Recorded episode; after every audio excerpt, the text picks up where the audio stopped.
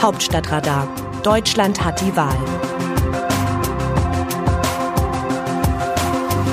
Es ist Donnerstag, der 4. März.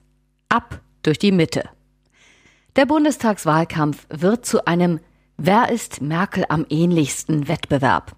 Union, Grüne und SPD zielen vor allem auf die politische Mitte, in der die amtierende Kanzlerin so beliebt ist. Den Grünen steht ein besonders harter Wahlkampf bevor. Zum kleinen Einmaleins der Politik zählt die Erkenntnis, dass Wahlen in der Mitte gewonnen werden. Nun ist Mitte nicht gleich Mitte. Gerhard Schröder gewann 1998 eine neue Mitte, Bürgerliche, die sich nach einem gesellschaftlichen Aufbruch sehnten. Der Kern der Wählerschaft von Angela Merkel ist mehrheitlich weiblich und keineswegs auf die CDU festgelegt. Um diese unideologische Wählergruppe, die mal Mitte links, mal Mitte rechts wählen kann, konkurrieren bei der Bundestagswahl Union, SPD und Grüne. Neu ist, dass gleich drei Parteien auf die politische Mitte und aufs Kanzleramt zielen. CSU-Chef Markus Söder, der seit seiner Bruchlandung mit rechtspopulistischen Tönen seine Liebe zu Bienen und Bäumen entdeckt hat, bringt die Anforderung an die Kanzlerkandidaten auf den Punkt. Merkel-Stimmen gibt es nur mit Merkel-Politik. Der geläuterte Söder könnte als Kanzlerkandidat nahtlos an Merkels Politik anknüpfen.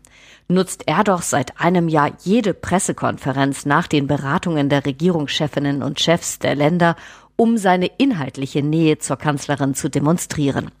Und die lässt es sich gefallen. CDU-Chef Armin Laschet hat im Merkel-Ähnlichkeitswettbewerb ohnehin Vorsprung. Nicht nur, weil ihn die Karikaturisten und Kabarettisten gerne mit Merkels berühmter Händehaltung der Raute darstellen. SPD-Kanzlerkandidat Olaf Scholz wiederum kann sich als Vizekanzler an die Regierungschefin schmiegen, mit der er über viele Jahre erst als Arbeitsminister, dann als Finanzminister zusammengearbeitet hat.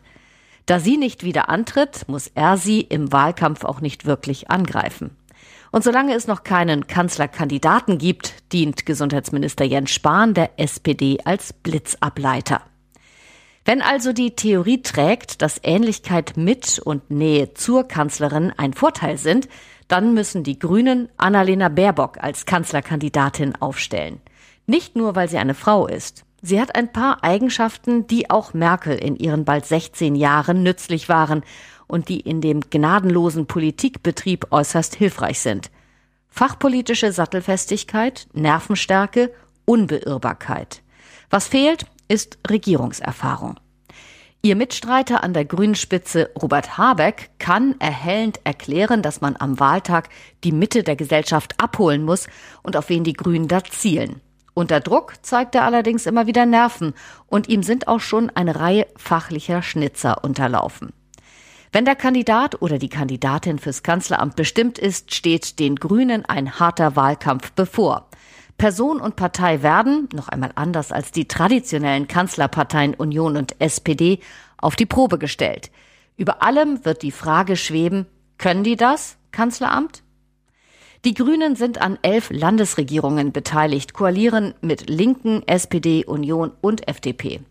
Auch daran, an ihren Erfolgen und Misserfolgen in diesen Konstellationen werden sie gemessen, an ihrer Konsequenz in der Umwelt- und Verkehrspolitik. Sie stehen unter scharfer Beobachtung. Jeder Fehler, jede neue Verbotsdebatte, jeder Versprecher in einer öffentlichen Debatte kann ein Schlag ins Kontor werden. Auch das ist ein Grund, warum sie sich so lange Zeit lassen, den Kandidaten oder die Kandidatin fürs Kanzleramt auszurufen.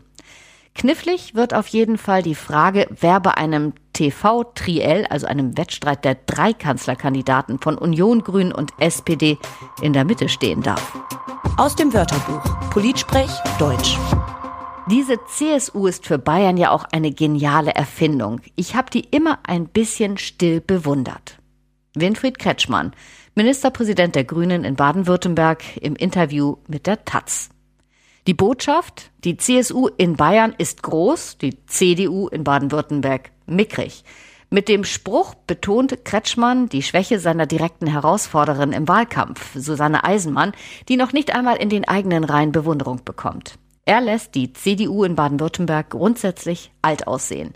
Denn Baden-Württemberg galt einst als Stammland und Hochburg der CDU, ähnlich der CSU in Bayern. Doch der Glanz der Südwest-CDU ist verblichen.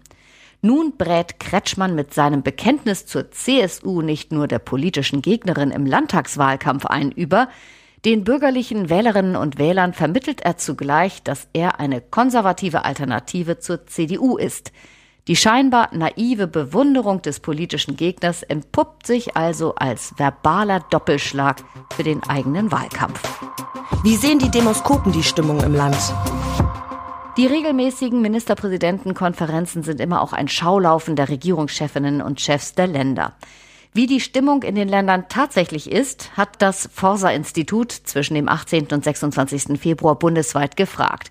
Die Übersicht zeigt, Hoch im Norden und im tiefen Süden bekommen die Landesregierungen gute Noten. In Sachsen-Anhalt, NRW und Berlin sind die Bürgerinnen und Bürger mit der Führung ihres Landes nicht zufrieden.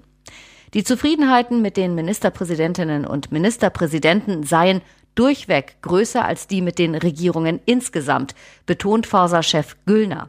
Sie sind also beliebter als ihre gesamte Regierung. Besonders deutlich wird dieser Amtsbonus bei Rainer Haseloff, CDU aus Sachsen-Anhalt, plus 14 und Markus Söder, CSU aus Bayern, plus 12.